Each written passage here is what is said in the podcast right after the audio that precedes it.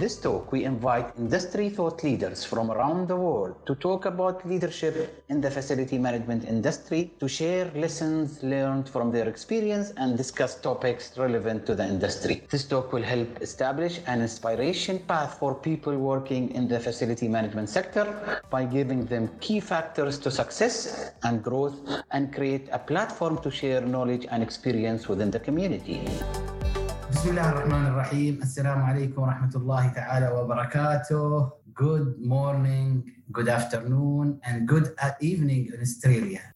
Our guest today is one of the famous leaders. He's one of the leaders who contributed a lot to the industry and we are glad to have him as our first leader in this show that hopefully will, will host leaders to talk about how passionate they are about the industry. Uh, they, we need some inspiration for our uh, young professional and the aim of the program is actually MEFMA Leaders Talk is to talk about leadership and focus about the quality of leadership that we need to have in our industry. So thank you very much, Mr. Duncan, for uh, being our guest today. My pleasure, Ali, and thank you very much. Thank you. To start the session, I would like first to have we uh, maybe I don't know your story. We know each other for the last ten years. Maybe we didn't have time to talk about how did you get into the uh, FM industry. What is your background? Uh, maybe you give us a little bit about Duncan. Thanks, Ali. And, and first of all, um, thank you to MEFMA um, and the MEFMA team and Ali for the invitation to participate in this series. And uh, um, I, I, I, don't necessarily consider myself uh, an appropriate person to talk on leadership, but what I am very passionate about is about facility management and how facility management can help us all, our societies and our families. And I'd like to talk about how I try to um, lead in that particular regard in showing people that there's a, perhaps a better way. I'd also like to just reach out to a number of my friends that I've seen uh, sign on through the uh, chat room, um, uh, both uh, from uh, the UAE, uh, from other parts in the Middle East, and also other parts of the world, including that from snowy Scotland. Um, so it's good to see your names, and, and it's great to uh, be able to share with you. And, and I look forward to uh, catching up with you again soon. So, Ali, to answer uh, a, a, a, long story with a short response. My background is one of, of a business background. I don't have uh, an engineering skill. I don't have an architecture background. I don't have a trade background.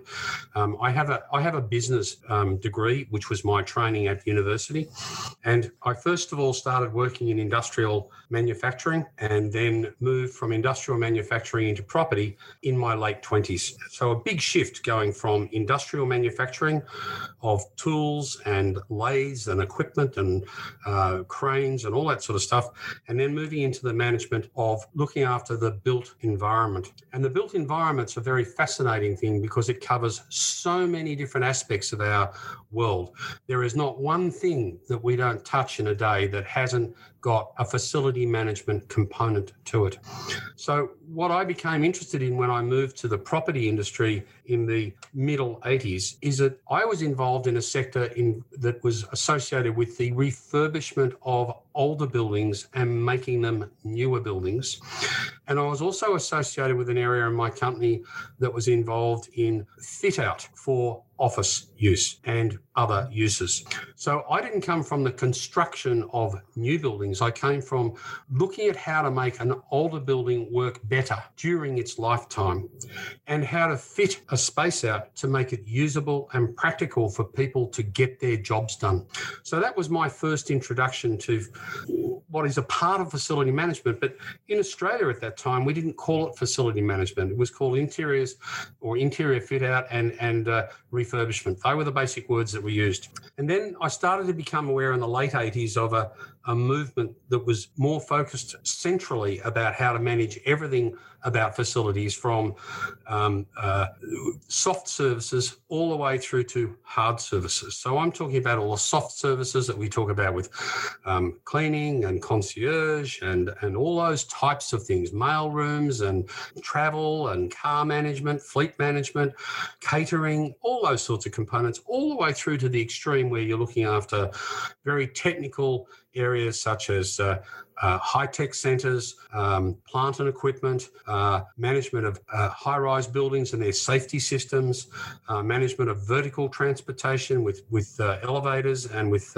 lifts, and so on. So it went from um, one extreme to another, not from the simple to the complex, because they're all complex in their own way, but, but it went from one end to another of the spectrum.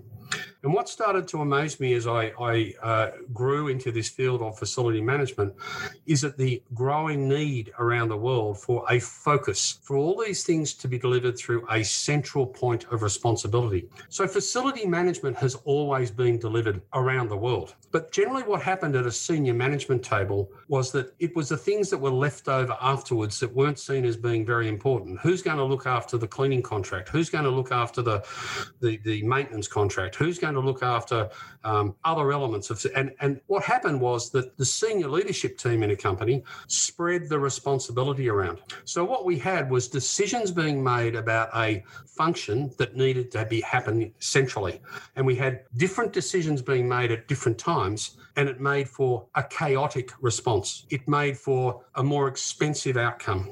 It made for an inefficient outcome. And then finally, in the early 80s, there started, sorry, early 90s, there started to be an awareness that these things need to be considered in a central fashion. And what that came back to, and I'm very keen to um, mention the fact that I don't think we're involved in a thing called facility management or facilities management. I think we're involved in the management of facilities. And it's about a skill that needs to be brought to bear to lead us all to a positive outcome and an output. What's the big picture? What's the big plan? What are we trying to achieve? So what's the strategy behind why why are we in this building? Why do we continue to look after it? Well, someone's got to sit back and say, what does the customer want? Well, what the customer wants, the, the customer in our case is called the demand organization. So the demand organization is the is the the customer, the user, and we need to be engaging with them and saying, what do you need? What what things do you require to do your business successfully? Now, when I first came into facilities management, it wasn't about that. It was about how hot or cold do you want it? How often do you want the place cleaned? How much money can we save out of cutting his contract back? All those sorts of things. It was about individual discussions about running individual pieces rather than a coordinated approach. So I think my background in management focus certainly helped me understand that there was a, a bigger picture here. There was an opportunity to think outside the box. Now, that's not to say we don't need the skills from architects and engineers and other artisans who can do this sort of work. We do need that input. But what we need to do is make sure that they understand they're part of a bigger picture and there needs to be leadership shown within that particular arena of activity.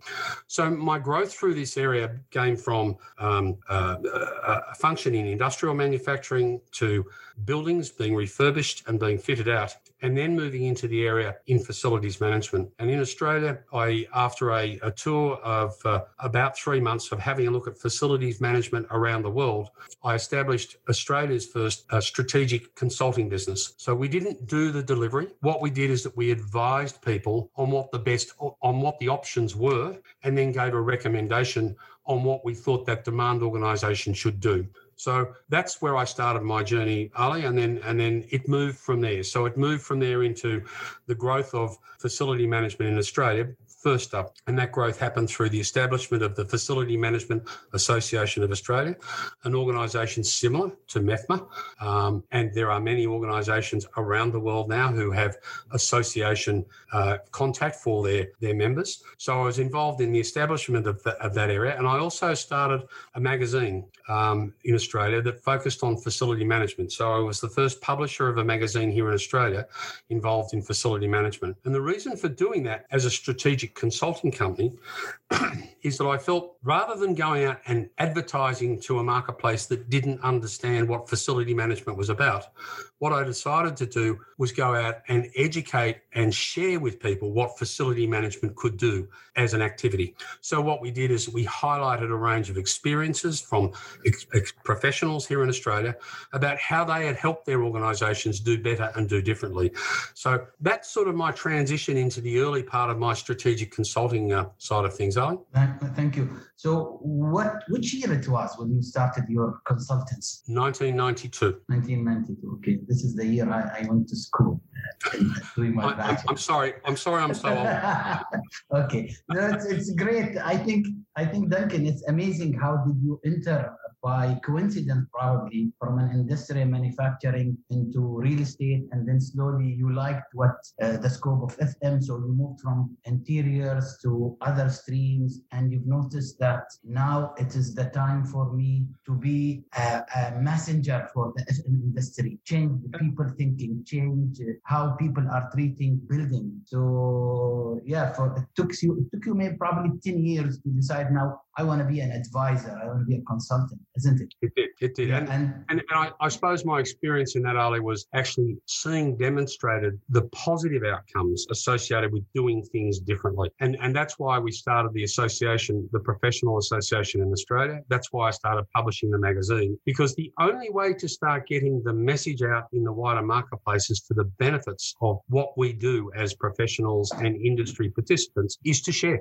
And so to share information through the magazine, to share information through the association, which is exactly what MEFMA is doing and what you're doing all the time, Ali. But it's also then how do you start sharing not only on a local platform, but how do you start sharing internationally? And how do we start learning from one another? Now, I would be the first one to say that there's not one day goes past where I don't learn something new. I don't know it all. I always know to look for an opportunity and understand how things could be done differently. So, my experience and opportunities as it's come via my consulting work, and part of my consulting work is involved in delivering um, education and learning and development courses, education. And I did that for close on to 10 years through through the Middle East, uh, running from about 1998 uh, through to 2008, 2009, where I was in the Middle East probably once every three or four months, uh, running across a wide range of countries, uh, Kuwait, um, KSA, UAE, um, and many, many others as well, uh, Bahrain and, and others. Um, and, and What's been interesting is that every time I go somewhere else and I share my experiences, you encourage people to share theirs. And this isn't me, it's not about me telling people what to do. This is about me learning from other people and then pulling that into the story for everybody to be able to share and to hear. And that's really, really important, Ali. It's a two way street. It's a two way street. Um, and it's so, so important that we learn from one another. I agree 100%. And uh, being a volunteer, setting up the Australian Facility Management Association, or we working uh, as a volunteer in the Middle East FM Association will help us to learn and maybe get our head clear of how to communicate the message. Because I think the difficult part is not knowing the knowledge, is how you can simplify to the people who are not in the FM industry. And I always say, if he doesn't know how to swim, how he will appreciate you swimming and uh, swimming means doing FM services for him. So sometimes you have to bring the customer and explain to, you, to him in, in his language rather than talking sure. PPM and spare part. And I always tell the student attending MEFMA courses, please, when you talk to your manager, don't talk about PPM. Talk, talk, talk, talk about the dashboard that he expects you to talk about, which is financial, customer satisfaction. So sure. I like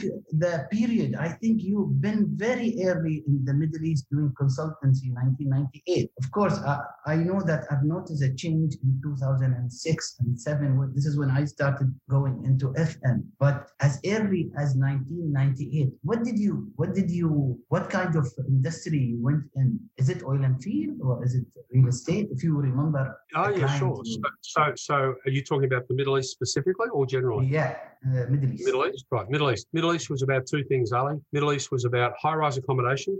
Okay. Um, it was about, um, I mean, when the first time I came to the Middle East, the marina was dry uh-huh. in Dubai. The marina was dry. It was still being formed. Um, it's a long time ago. Um, the, the, the, uh, uh, it, it, you know, and, and it's been amazing to see the growth of, and I know there's growth across many countries within the Middle East, but certainly, as I think all of our audience would appreciate, the growth across uh, Dubai has been significant. Now, when you have that growth, what happens is that you end up with um, an organisation that needs to know more about not only the development and the building of the buildings, but then how do you look after them and how do you make sure they're continually okay? So the sectors I grew into, Ali, sorry, accommodation, high-rise accommodation. The next area was associated with was um, offices to a lesser extent because most offices were strata title rather than necessarily being one company mm-hmm. occupying an entire building. That's changed, I know, but but nonetheless, that's the way it was. And the other significant area that I got involved in, Ali, not only in Dubai but right the way across the Middle East, was in shopping centres um, and and running a shopping centre, which which is such a huge focus of leisure time and enjoyment and downtime and sharing with family and being with friends. Um, people needed to know how to run things successfully and how to do things well. And and uh, I can I can't name how many shopping centres there were, but but that I was actively involved with. But there were many many shopping centres, and I was well and truly involved with the shopping centre council uh, based out of the Middle East, and and in conjunction with MEFMA, and and looking to uh, help people learn and understand and experience how other people were doing things differently around the rest of the world. So, what that pointed to, out to me, Ali, was that you have different growths happening at different times of a market cycle around the world. So, what then that that led me to the the way forward in saying um, and being involved with an organisation called um, Global FM. And Global FM was first founded back in 2006. And for those around the audience, um, Global FM is an association or a federation of associations associations. It's a group of associations who come together to talk together about what they've learnt and how they're sharing with their members. Um, Stan Mitchell, who's, who's one of the audience members tonight, was the founding chairman of that organisation, um, followed by three other chairmen um, over the past years, and and uh, it's been exciting to see the way the world is starting to react and respond to the need to talk professionally in one language across the world as well. So that's really, really important. So there, not only is there a dialogue going on one-on-one between people, but now there's a professional dialogue going on between one association to another association. And I know MEFMA has been a very strong supporter of Global FM for many, many years, and MEFMA is to be congratulated for that. Um, okay. So uh, it, it, continues to grow. Uh, there are three new members that have just joined uh, um, uh, Global FM recently, one of them being uh, Turkey, um, the Turkish Facility Management Association, uh, another one being um, um, uh, the Panamanian Association, which is very exciting to see, and also uh, from Egypt. Uh, it was great to see IGIFMA uh, joining Global FM as well. So we continue to grow with associations talking together, which means that their members benefit as well. As much as we can have these sorts of discussions, Ali, which are just as important as sharing and and helping people understand more about what, what we're doing. But uh, the, the, the, growth the growth of FM is is also creating its own dilemma, yeah. and the dilemmas that it's creating, Ali, is that we have different ways of thinking about things around the world, and we have uh, different language that we use to describe things, um, and and there's any number of challenges. So if we're looking to share together, we need to do it in a common fashion, and the way to do that is to have standards, and we need professional standards. And I'm pleased that um, some years ago, um, in 2012, I think from memory, um, we had a situation where ISO decided to form uh, and get behind the establishment of a technical committee that focused on facilities management. And that's all they do.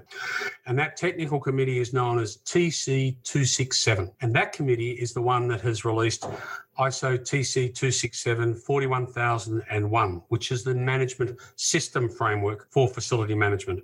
On top of that, there are a number of other standards that have been developed through that band of very sound and solid performers who, who have put down a series of vocabulary. They've put down a series on how to go through strategic procurement. There is a series being worked on development of a FM strategy. There's a series that is going to be published in the not too distant future about FM policy. There's a series that have been produced with regards to information management and digitisation within facility management. And all of this is under the realm of facilities management practice. The good thing about standards is it's not meant to be a set of rules that make life hard for everybody. What it does is actually makes things simple because we all talk the same language. And whether you want a job in Dubai, whether you want a job in Nigeria, whether you want a job in New Zealand, whether you want a job in China, it's discussed and it's practiced in the same manner. And that's the exciting thing that we now have these professional standards that are being developed, that have been developed and published and continue to be developed. And I would encourage your audience to seek out more information from MEFMA and your associations, or go directly to ISO and ask the questions about TC267 and the work that they're doing actively around the world. We now have uh, some 49 countries that are active around the world. And Ali, I'm not sure um, uh, whether the news is known, but but just within um, our region of the world that we're talking with tonight, um, the Kingdom of Saudi Arabia has formally joined TC267 to participate in the development of future standards and the review of existing standards. So that's really exciting news from your part of the world. Apart from the involvement of other countries, um, it's just fantastic to see more and more people starting to provide their input. So um, you're to be the KSA is to be congratulated. Their standards body is to be congratulated, and and we look forward to the engagement of KSA uh, within uh, TC two six seven. Um, so uh, it's encouraging to see. Um, and we also had uh, another couple of uh, countries who have actively become actively become involved as well, um, and and it continues to grow. And there is a website at um, the ISO site called TC two six seven, and that discusses and describes more about the work that that particular group are doing. So, Ali, the success in the practice of FM and the opportunities in the practice of FM have now been supported with a bunch of standards that sit underneath them. So we now have it's a bit like if you became a doctor, you could be a very good medicine man, but what you're you couldn't go and practice your medicine man work in another country. What you would need to do is meet another country's standards. What we're suggesting is that these professional standards means that you can discuss these issues, FM issues around the world and know that people will understand and will be able to assist you on the way through. So um, it's exciting times. And, and I can only encourage people around the table, not just to get excited yourselves, but to go out and share that with other people, to get involved and to take a, a positive role in our practice and our profession of what we do on a day to day basis. As much as we all have lots of challenges and lots of tough times occasionally, um, there's some very, very good stuff coming out of the world of FM practice. Uh, Duncan, I agree 100%. Professional standards are important. Uh, we're going back, and MEFMA has even done a session about ISO standard two years ago. We even, yes. uh, you know, hosted uh, Mr. Stan Mitchell, and we are always trying to make our members understand that without having uh, supported and uh, working on a process that have standards, it's going to be be very tough for you to have a process that help you to achieve your goals. Uh, I agree 100%, but I met a lot of procurement, procurement authorities. We could say the head of procurement in a certain countries. I don't want to say the name of the country, but it's our countries, of course. And they say, listen, give me the scope. I don't want a standard. I want a scope to float and the scope it does not only have the you know the standards like for a doctor to, to practice. It has to have also the problems that the patient has. Now, nobody knows the problem that the patient has, especially if you build a, a, project like we have so many projects that are built in less than a year and they are big projects. And you know, when you have legacies and you have symptom issues, you might need two to three years to under, understand these problems. So I think from your experience, professional standards are important. But how, as an FM professional managing a building that does not know anything about that building, how can he start putting the right strategy to apply the standard? Sorry, I'm asking this question because I see a lot of people, they are challenged by not knowing more about their, their buildings, uh, not just technical, also design elements, you know, in the building, risk in the buildings. So, so Ali, that's a good question. And, and again, pardon me, it's not a simple one to answer because each country, each city, each company faces its own challenges. And, and what you have to do is make sure that, um, that the standard is relevant and has context. In other words, it's applicable. It means something to me. So the way to do that, in my opinion, is, is to identify one that I have a challenge. I'd like to do it better and I'd like to do it differently. And and and there's a number of questions out of those 16 that were posed before, Ali, and I've touched on some of them already, but they were to do with occupational health and safety. They were to do with uh, procurement. They were to do with risk management. They were to do with performance. Now, if we know we've got issues in those areas, those specific topics and many others are all dealt with within the standards. I, I I encourage you all to go and read the information that's been provided and is available to you through the ISO uh, standards um, because it sets a framework. Now, when you're in management, let me come back to management. When you're in management, you need a framework. You need to know how you're going to move through a problem. So we start with the issue, we identify what it is, what are the things that we need to manage, we put a solution in place, and then we need to go back and check. So plan, do, check, and act. They're the things that we need. That, that's simple, that's management 101. The ISO standards are all based around that simple formula. And when you pick up the ISO standard 41001, it's based around those premise. What is the issue? How do we plan to deal with it? What am I going to do about it? And then how do I go back and review it and make changes and then come back and keep moving through?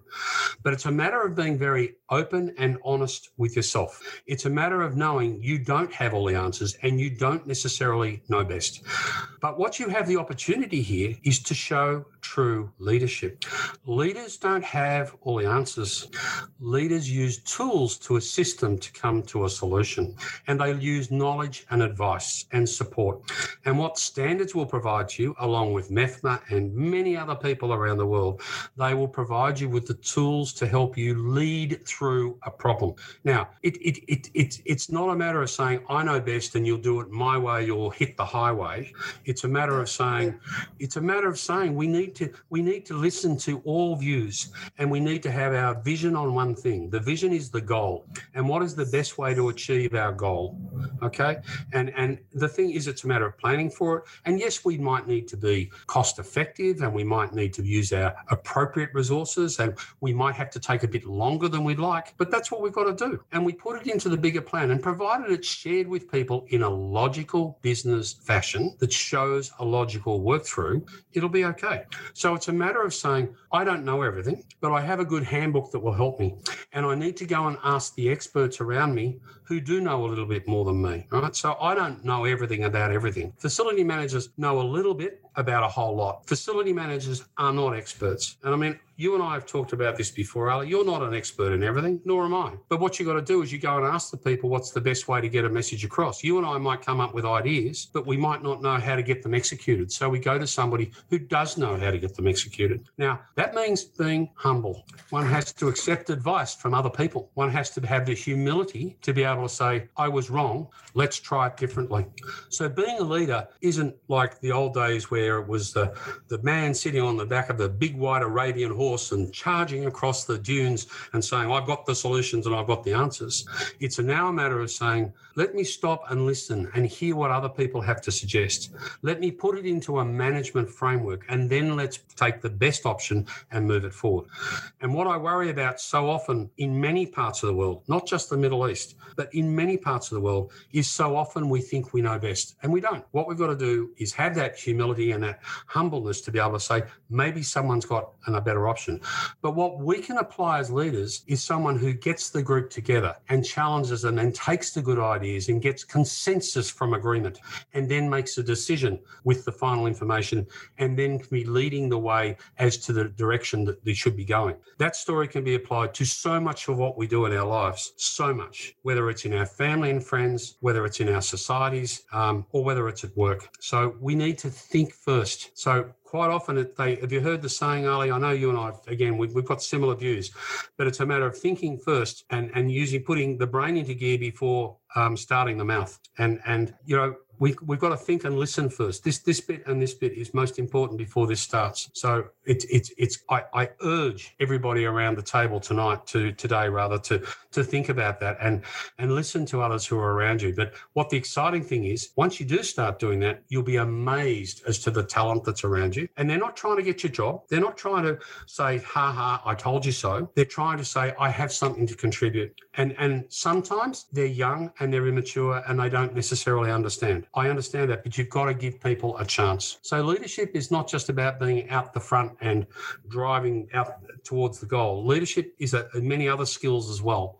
So listening to what other people. So, for example, um, Ali, you would appreciate that the ISO standards have been put together, and and I I know I saw a mailing list the other day that's got something like 181 people who are a member of that group of people in TC 267. Now, not all those people have something to say all the time, but it's a matter of knowing when you go to those individuals and ask them for what they're able to contribute. And that's the important thing. And I think that's really important within um, the society across the wider Middle East. And it, and it might be a challenge for some. I get that. It's not the normal way of doing things in some areas and some countries. But I think it's important we start to do things differently because that's the way it's now being practiced around the world. And in my opinion, to become a successful facilities manager means listening to lots of different things. Um, you're getting lots of questions coming up on your chat as well, Ali. I can see that as well. Yeah, I see this, uh, Duncan. Thank you very much. And I think Abdul Aziz wanted to ask my question because I know a lot of people are there and trying to apply standards. But of course, applying standards to a hospital is different than applying standard to a school, is different than applying a standard to an office. So guys, wherever you are, first you have to understand your need, building challenges, and also user needs. And that is what uh, it's about you and how to, to start planning for applying the standard and how you collect information. Uh, guys, so, the standard, so, so Ali, the standard is about a framework, okay? Exactly. Then, then it's a matter of how do you how do you apply your individual expertise in the execution of the strategy that you put in place. So the strategy should be the broader picture about what you're trying to achieve. It's a matter of understanding what the school or the shopping centre or the manufacturing facility or whatever it might be, the airport, what is their strategy? What are they trying to achieve? And then it's a matter of using the framework to be able to make sure that you've covered everything off in that discussion. Exactly. Uh, the question about uh, preventive maintenance, guys, we are having another webinar about sustainability in FM in 24th of February. So we can answer the question about preventive maintenance there. Uh, the next question I would like to, you know, I think it's a good question. What tool we could use to balance between long-term objective and short-term objectives? Okay. So, uh, so, so, so it's an interesting question because so often um, long-term and short-term might come back to how long is the CEO going to have their job? Because the next CEO is going to change a lot of the rules. So it depends on the culture of the organisation. So to me, um, uh, you know, long term, long term uh, can mean varying things. Investment from an investment perspective, it could be a ten year window. That could be long term. But when it comes to managing a building, uh, a building has a life typically of thirty to fifty years. That's what they're built for. So um, then you need to break it down into what are my short term actions that I need to do, what are my medium term targets that I need to hit, and what's my long term objectives. Um, so again, it comes back to the specific things that you're talking about. Uh, if it was me, when I start talking about business planning, I tend to look at windows between three and five years. So my experience is three to five years, and then always have a one year action plan, which is constantly rolling into the future. So a three to five year is is is is sort of probably medium to long term in some people's cycle speak. Um, but but in the cycle of a building or the built environment, um, three to five years is not long. However, if you don't do things appropriately within that building that time, either one, the building will stop meeting the demand organisation's needs, or secondly, it will impact on its life cycle. In other words, it will shorten its life cycle if things aren't taken care of. But that's just one element to be considered. So um, it, it, it is interesting, but three to five years is a sort of window I like to look at, Ali. Okay, thank you. Uh, Asad, you are more of a consultant asking a question that you have the answer for. Please, I know you, Asad, very well. And this question, please, if you can keep the technical question to the next session about sustainability in FM, it will be in Arabic in 24th of February. But now here, we are to talk about leadership. And I would like to say hi to Mohammed Laban. is the CEO of uh, DR FM and he's saying hi to us. Hi, Mohammed, and thank you for joining us. Uh, we want to talk about leadership, but people think if I am not the head of the section, if I'm not the, uh, you know, in charge of FM, then I don't need to lead. I need to wait for instruction. And this is what we always say. If you, you have to lead your own way. You have to show that you're shining. You have to share, show that you're learning and and adding value. So, what do you think from your experience, uh, Duncan? Did you okay. see people like this? How to change attitude? Okay, so this is about performance management. It's about performance. It's about achievement of goals, and and uh, I think everybody from um, from the the lowest paid person on a facilities team to the highest paid person, we all have performance criteria we need to meet. Now that doesn't mean um, um, the punitive sort of delivery that that most people would think about. What I'm talking about is having standards of performance. How do I know that I've achieved a success? If I go home uh, at the end of the day, how do I know that I've had a successful day? How do I measure my own performance? Is it just because I've done what I've been told to do? Or have I actually contributed to the goals of the overall FM function? The problem is, Ali, most senior leaders don't explain to everybody what the goals are. Most people don't articulate what we are trying to achieve as a team. What they do is they might share it with the top two or three direct reports, and then they just go out and say, You just make it happen. Just go out and do it whatever way you possibly can. Yeah. However, if those long term, short term, and medium term goals were explained in more detail to the team members, they might have a better opportunity of contributing to the success for everybody. So, this is about mentoring. This is about growing talent. This is about succession planning. This is about uh, getting people involved and, and, and helping people learn. I actually think that I came back to something before, and I think this learning component is really important.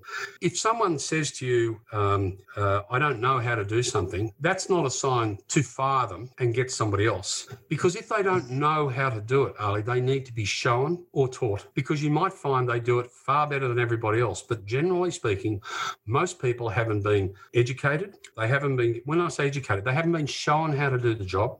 They haven't been given the right tools to do the job, nor have they been given the right time to do the job. If we actually give people that information, um, I think people achieve a lot more in a much shorter space of time because they think ahead, they plan themselves. Because people aren't silly. People have the capacity to deliver and innovate. And one of the biggest things that comes out of performance man- management and measurement is looking for innovation. And I think that innovation is so, so important. So, when was the last time any of our listeners went around to their team members and said, Hey, how about some new ideas? What, what did you do differently today that made a difference to what you do every day? And if you ask for the information, people will start to think about how they will innovate.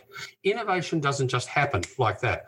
It's not a matter of simply just turning on a light bulb. Innovation is about allowing people to think about how something might be done differently.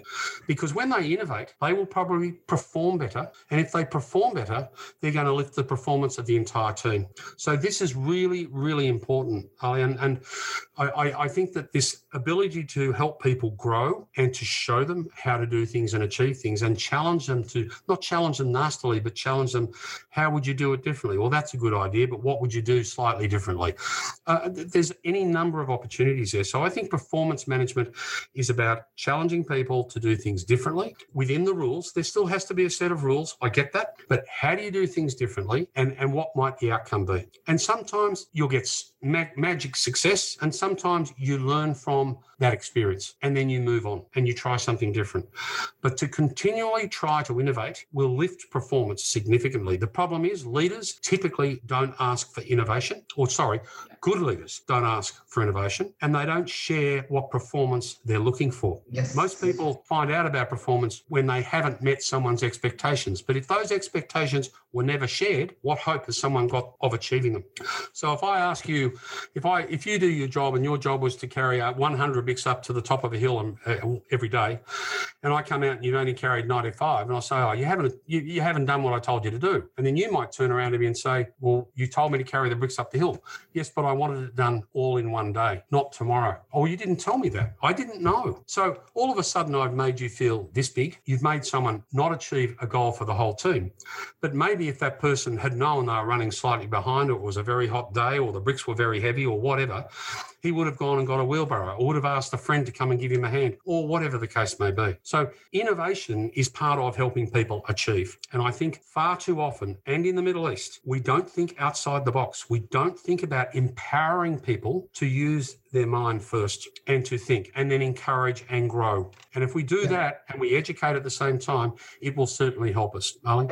Uh, thank you, Duncan. Uh, Mr. Eid, artificial intelligence, we will talk definitely about it in next session, 24th of February. Don't forget, it's going to be about sustainability. So all these things we're going to talk about. I want to talk about people who put themselves in corner and he blame his boss. He sits in a company and when I receive his CV, he says, I do one, two, three, four. And I said, listen, I don't want to hear what to do. What did you achieve? How did you contribute to the company success? How did you improve as a person? Yes, you've taken MEFMA course, that's easy, but you now can you explain to me how did you apply the learning into your workplace? And this is what we want people and you know push people to go out of their corner and be think out of the box and do saving. And once they talk the language of the manager and the top management they will be recognized. If they are not recognized other people will grab them and they're going to go to another company to do what they are doing. Uh, what do you think of this advice? Am i being uh, a little bit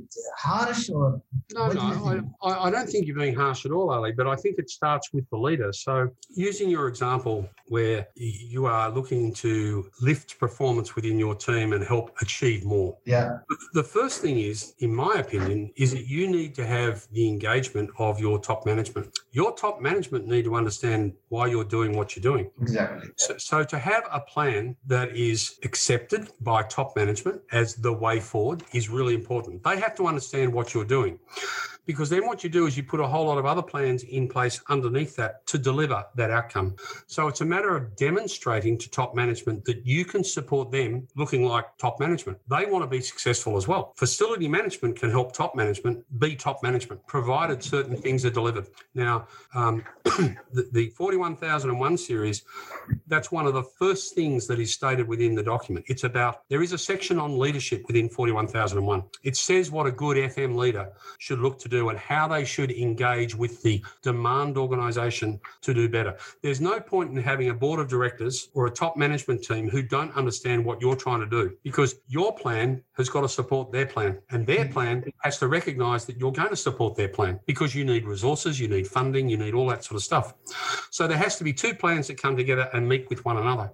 So for people who tell me that their bosses don't listen, the first thing I turn around and say is, do your bosses understand the value proposition that you are offering them as far as facility management is concerned.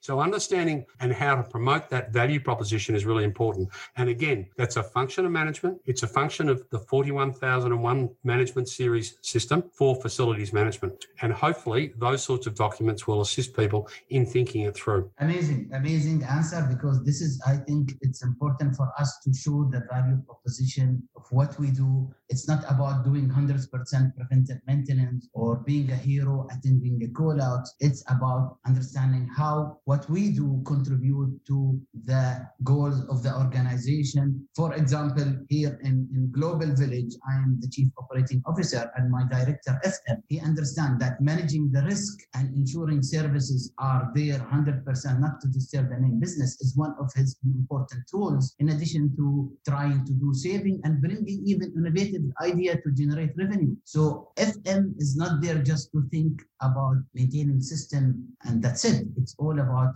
under, integrating with the core business. And I always urge young people to learn. If your boss is not a mentor, look for a mentor, look for somebody who can guide you if you have a question, these platforms will always help you to have your own plan. We say company will have a strategy, even a person should have a strategy to grow and contribute and learn and develop himself. Uh, this is my last question to you, uh, Duncan, is about how can you put a plan for yourself uh, to grow in FM and grow in career. People wants to grow in career, especially now with the COVID-19 impact. People entered into FM and they think this is it's a good place to be successful and uh, stay at the job. But I think it's a place to create a future and a career path for you to grow and be part of a successful industry. How do you, what are the tools you need to, to okay. be successful in FM? Good, good, good question, Ali. And, and, and uh,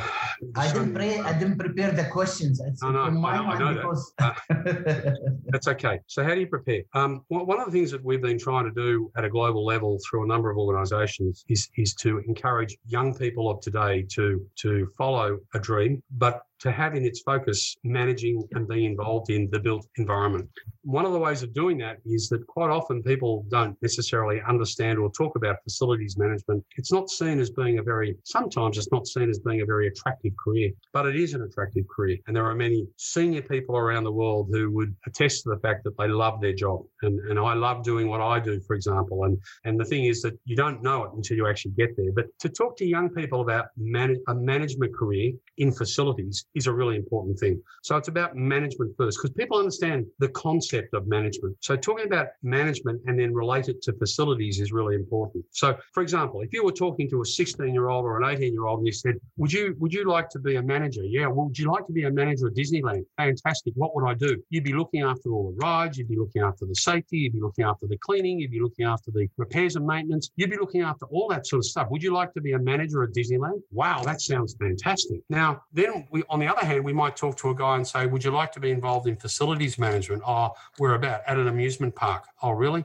What's involved? Oh, you need to look after the customers. You need to do the cleaning. Doesn't sound as good, does it? We, we need we need to, we need to talk about the important role that facility managers play in our everyday life. What if you got home to your your building tonight, or you got home to your apartment building, or your compound, or whatever the case may be, and the electricity wasn't working, or it wasn't clean, or uh, the pool wasn't working, or the gym wasn't open, or um, whatever? You'd be angry. I paid my money. I but the thing is that it's a facilities manager that has to look after it. And has have we trained that facilities manager to meet our expectations?